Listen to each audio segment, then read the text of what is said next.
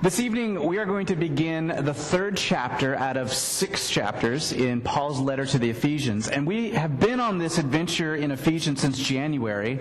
I anticipate we're going to be on this adventure well into July. Uh, and by some standards, our pace is actually even considered a little bit fast. I know some preachers who take well over a year to preach through Ephesians.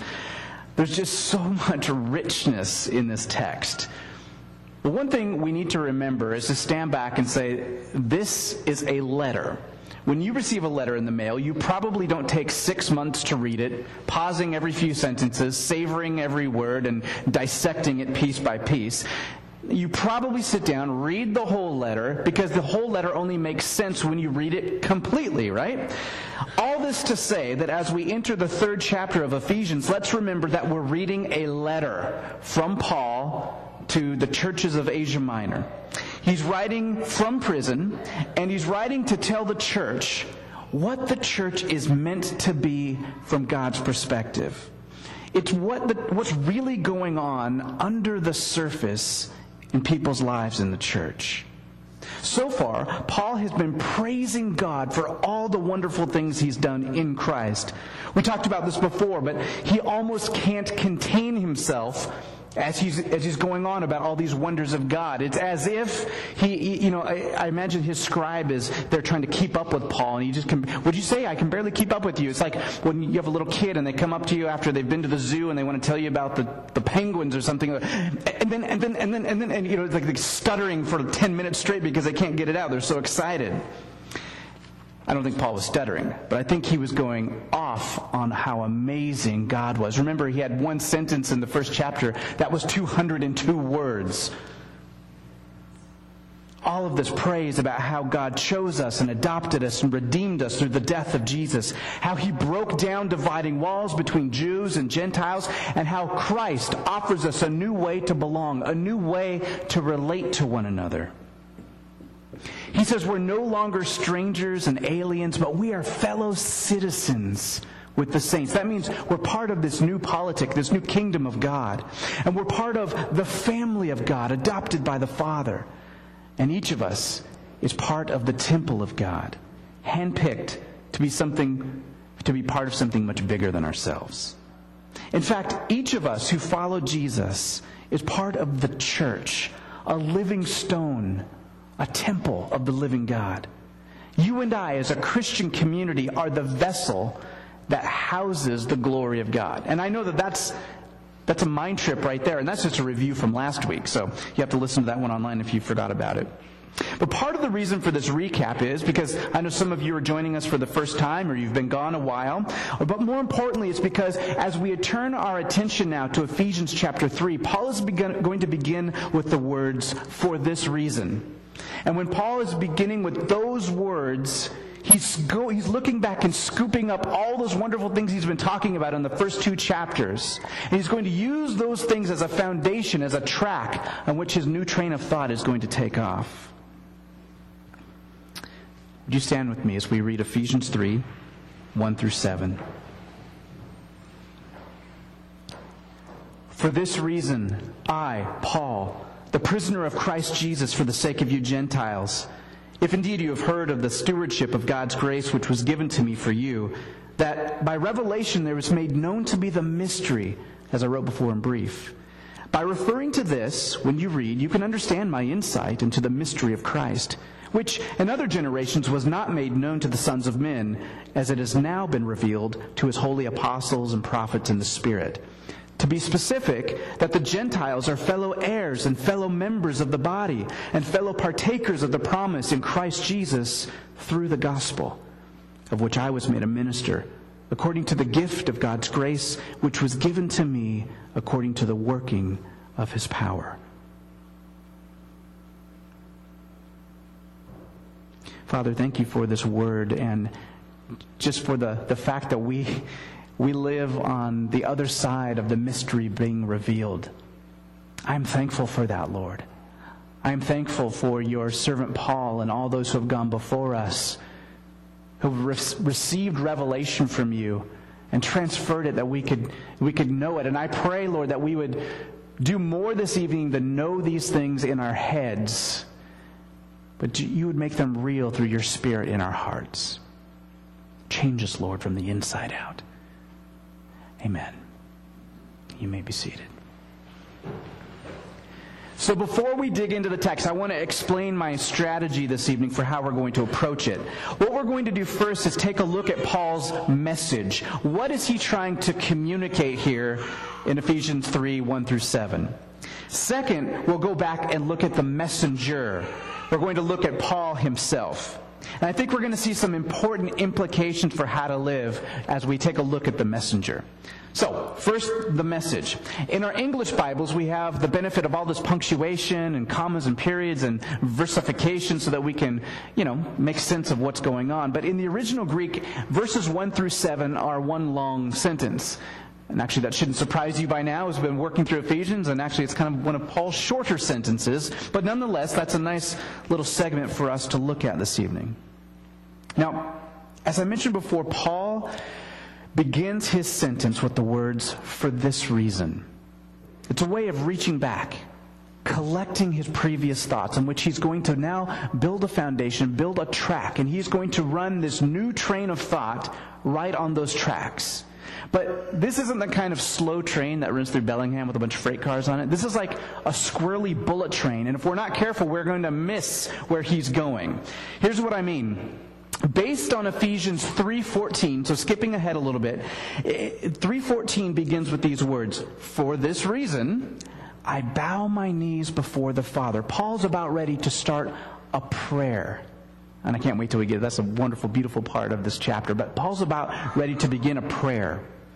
And he's about to do that here in the beginning of chapter 3 as well.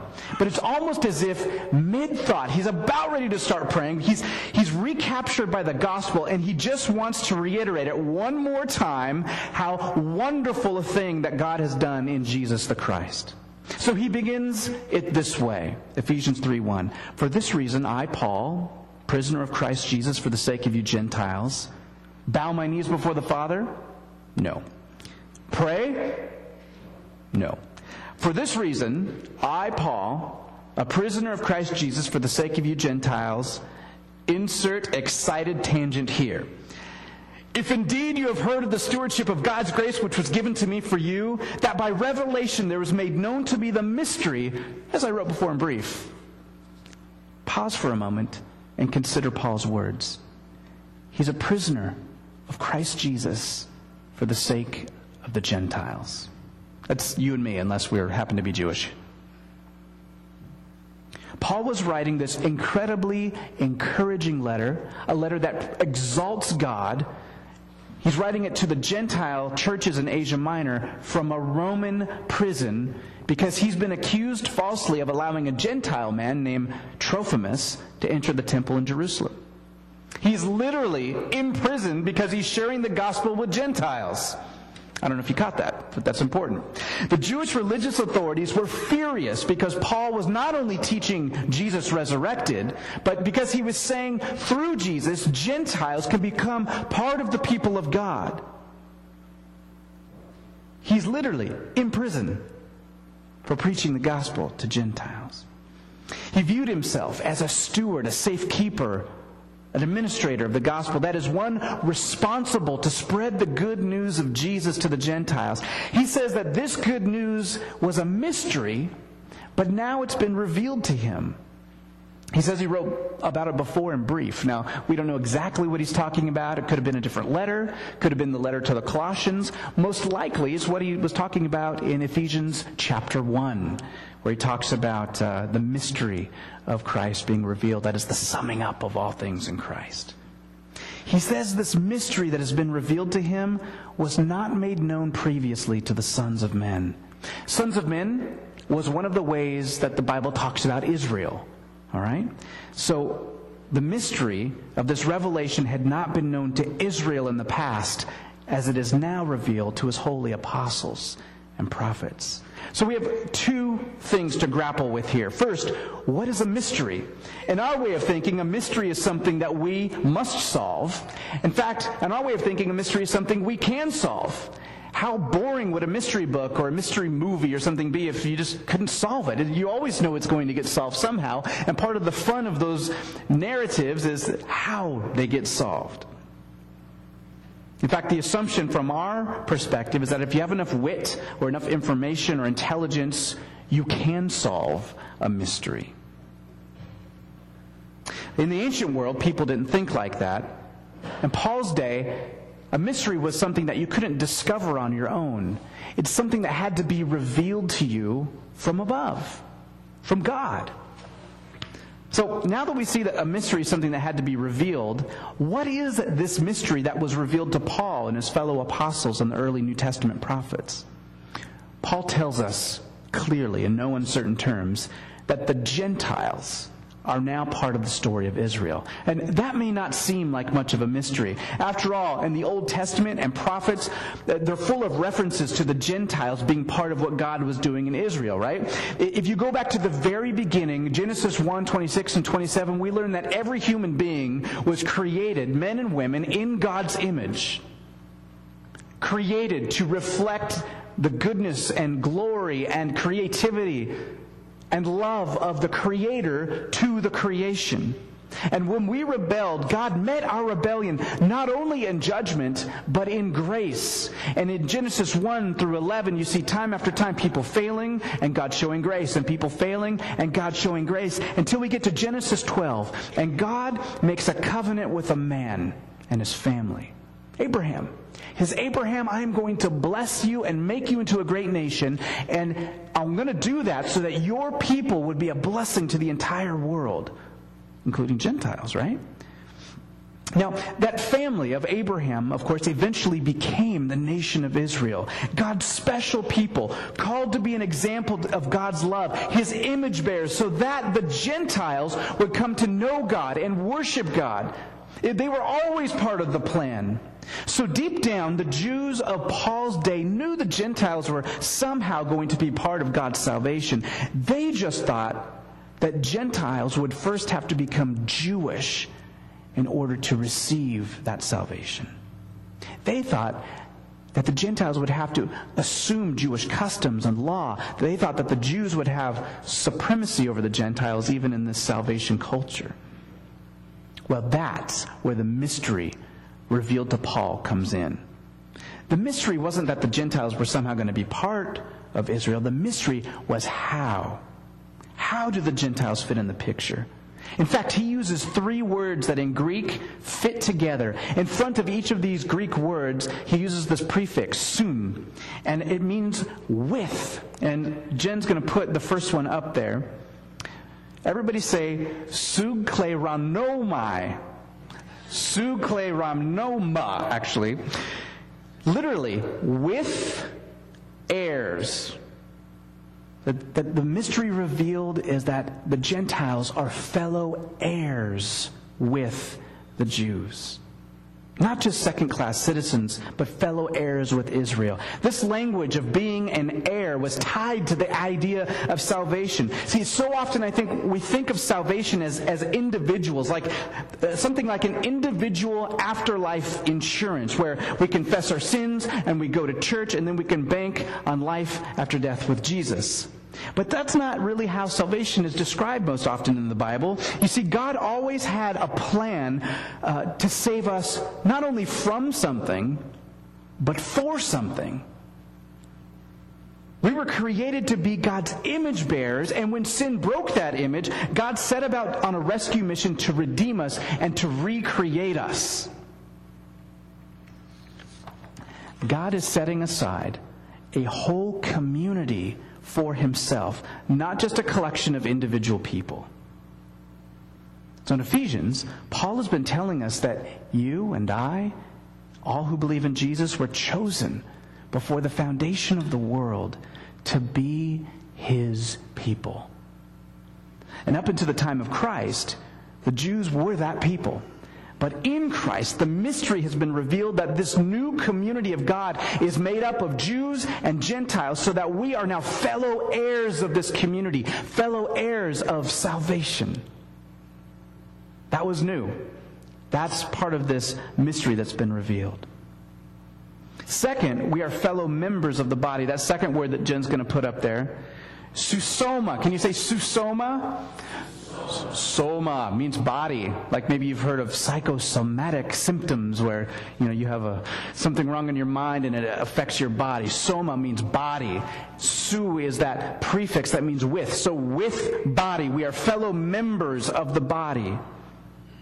Paul even had to invent a word here to communicate this reality. Susoma doesn't exist anywhere that we know of before Paul wrote it down. And early Christian writers are probably quoting Paul when they use this word. When God does a new thing, a new language is required to describe it.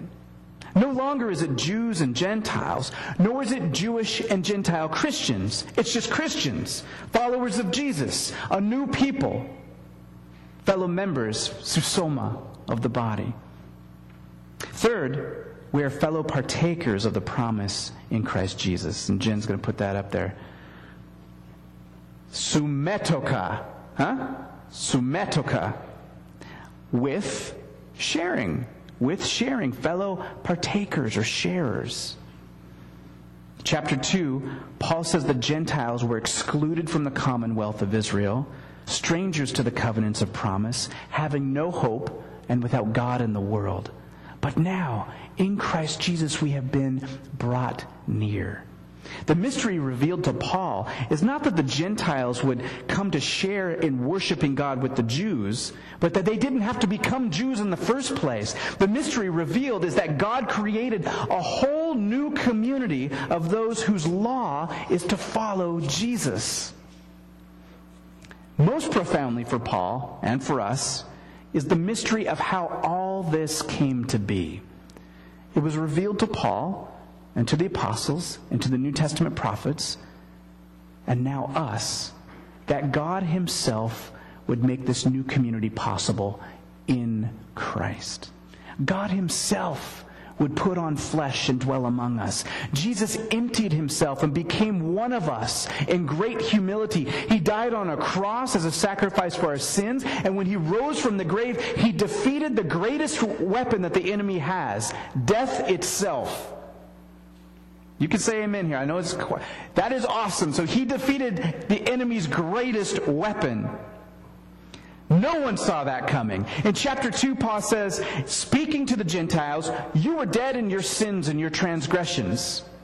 And I can kind of imagine, uh, you know, some of the Jewish readers or the Jewish Christians saying, yeah, that sounds about right. Those Gentiles were as good as dead. But, he goes on. Remember, Paul himself is a Jewish Christian. Among them, we too all formerly lived in the lusts of our flesh, indulging in the desires of the flesh and of the mind, and were by nature children of wrath, even as the rest. Paul is saying we were all screwed over. We were all in trouble. We were all going down the road to death. Jews and Gentiles, people of all nations.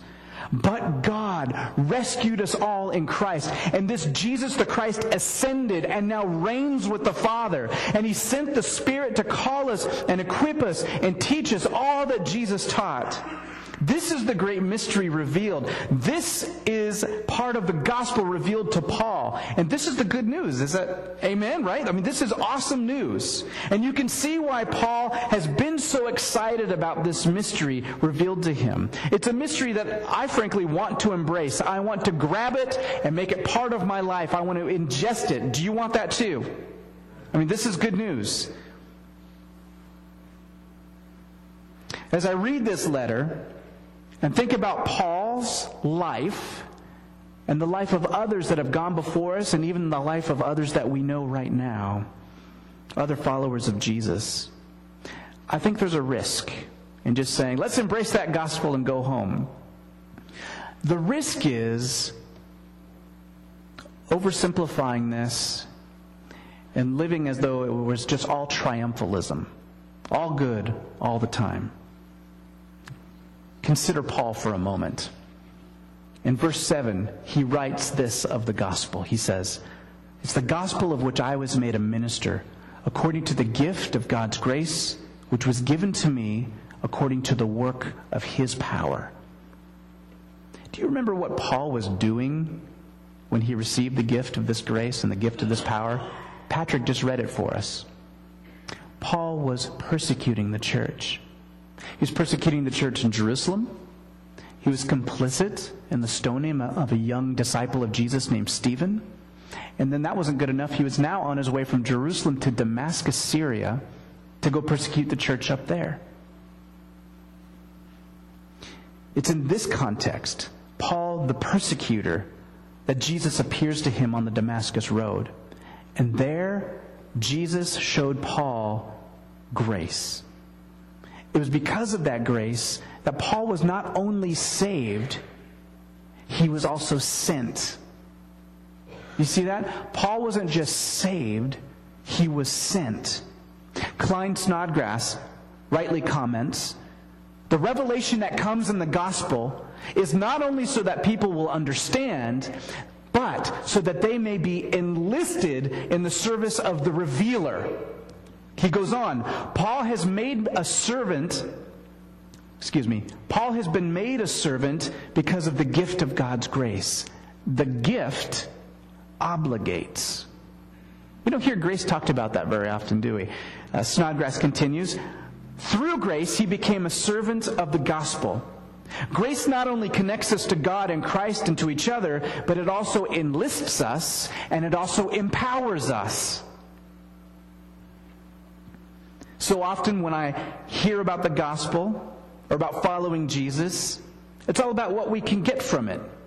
We get peace, right, from following Jesus, and we get freedom, and we get forgiveness and new life. And all of those are good things, and all of those are true things. Indeed, we do receive those things from Jesus.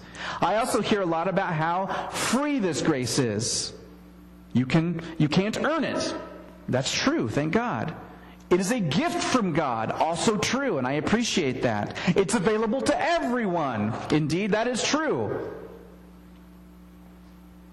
But is this gift of grace free? That is not true.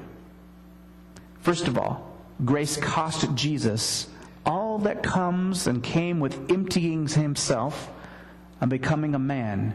Grace cost Jesus human isolation, being misunderstood, being hated, maybe even worse, being loved only for the food he could provide or the miracles he could do.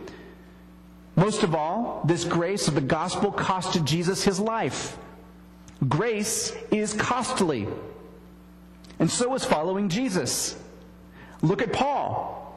Yes, he's writing these wonderful things about Jesus and the church and about grace, but he's writing from prison.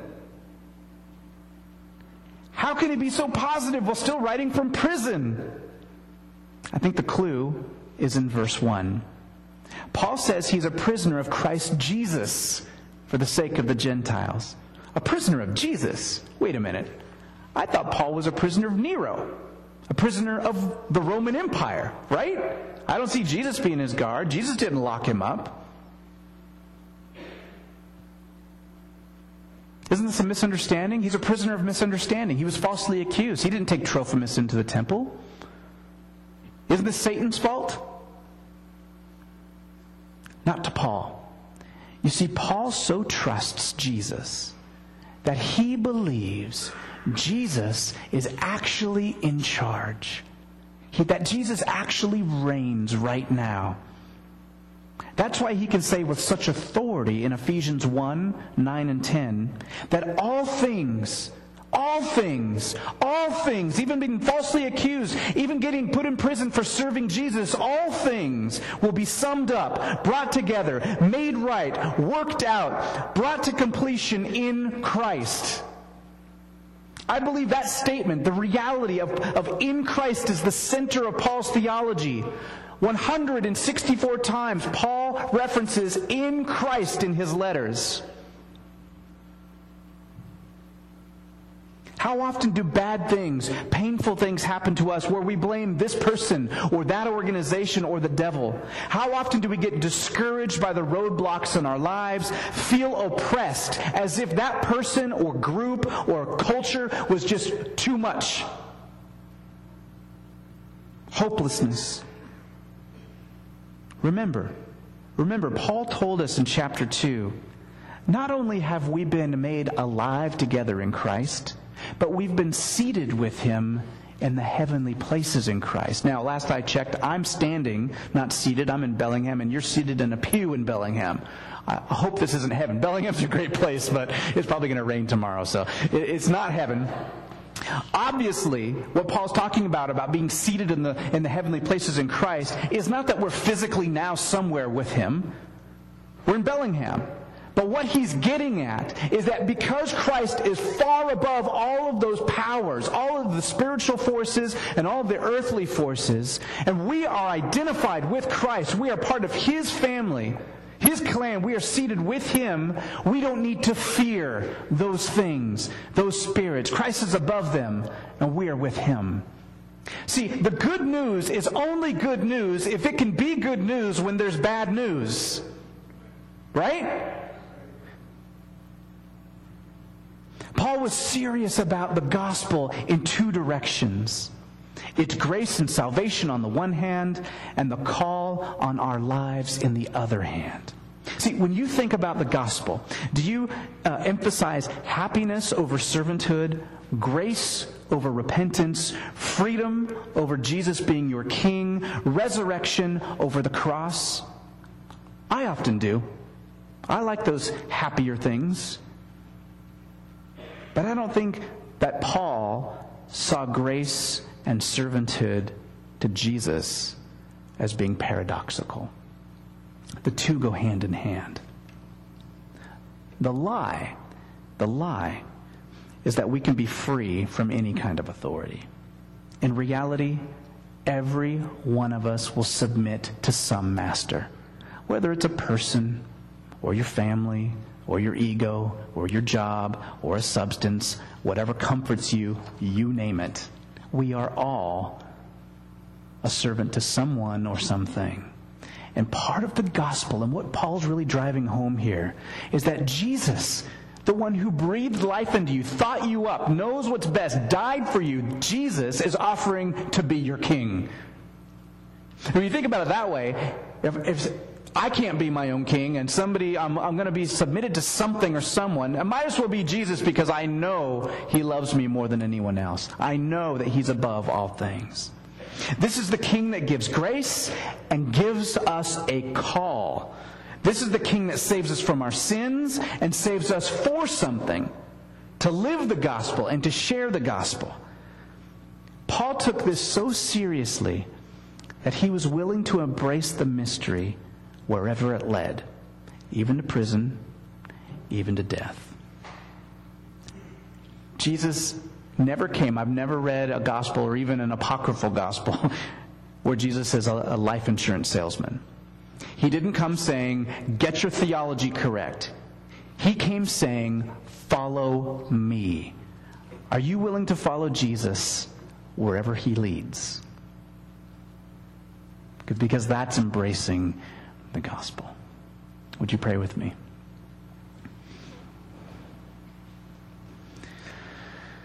Jesus, I and I suspect most of us would love to say yes to that question.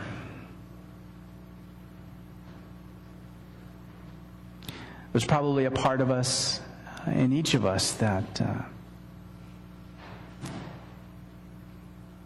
that we hold back, not wanting to release our grip on our facade of control, on our facade of authority, on our facade of comfort.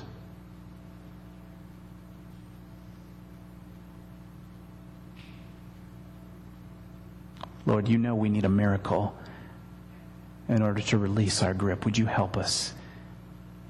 Holy Spirit, take this word that was just preached and let it be more than words. Let it be the power of God working in us, helping us to trust and release and to embrace the mystery that is Christ.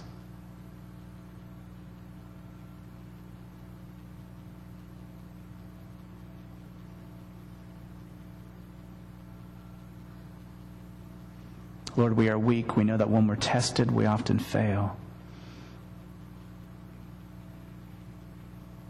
Do not let your tests be turned into temptations, but deliver us from the evil one. you are the one who is above all things.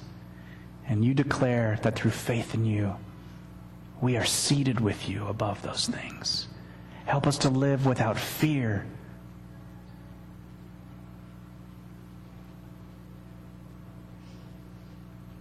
In the name of the Father, Son, and Spirit, we pray.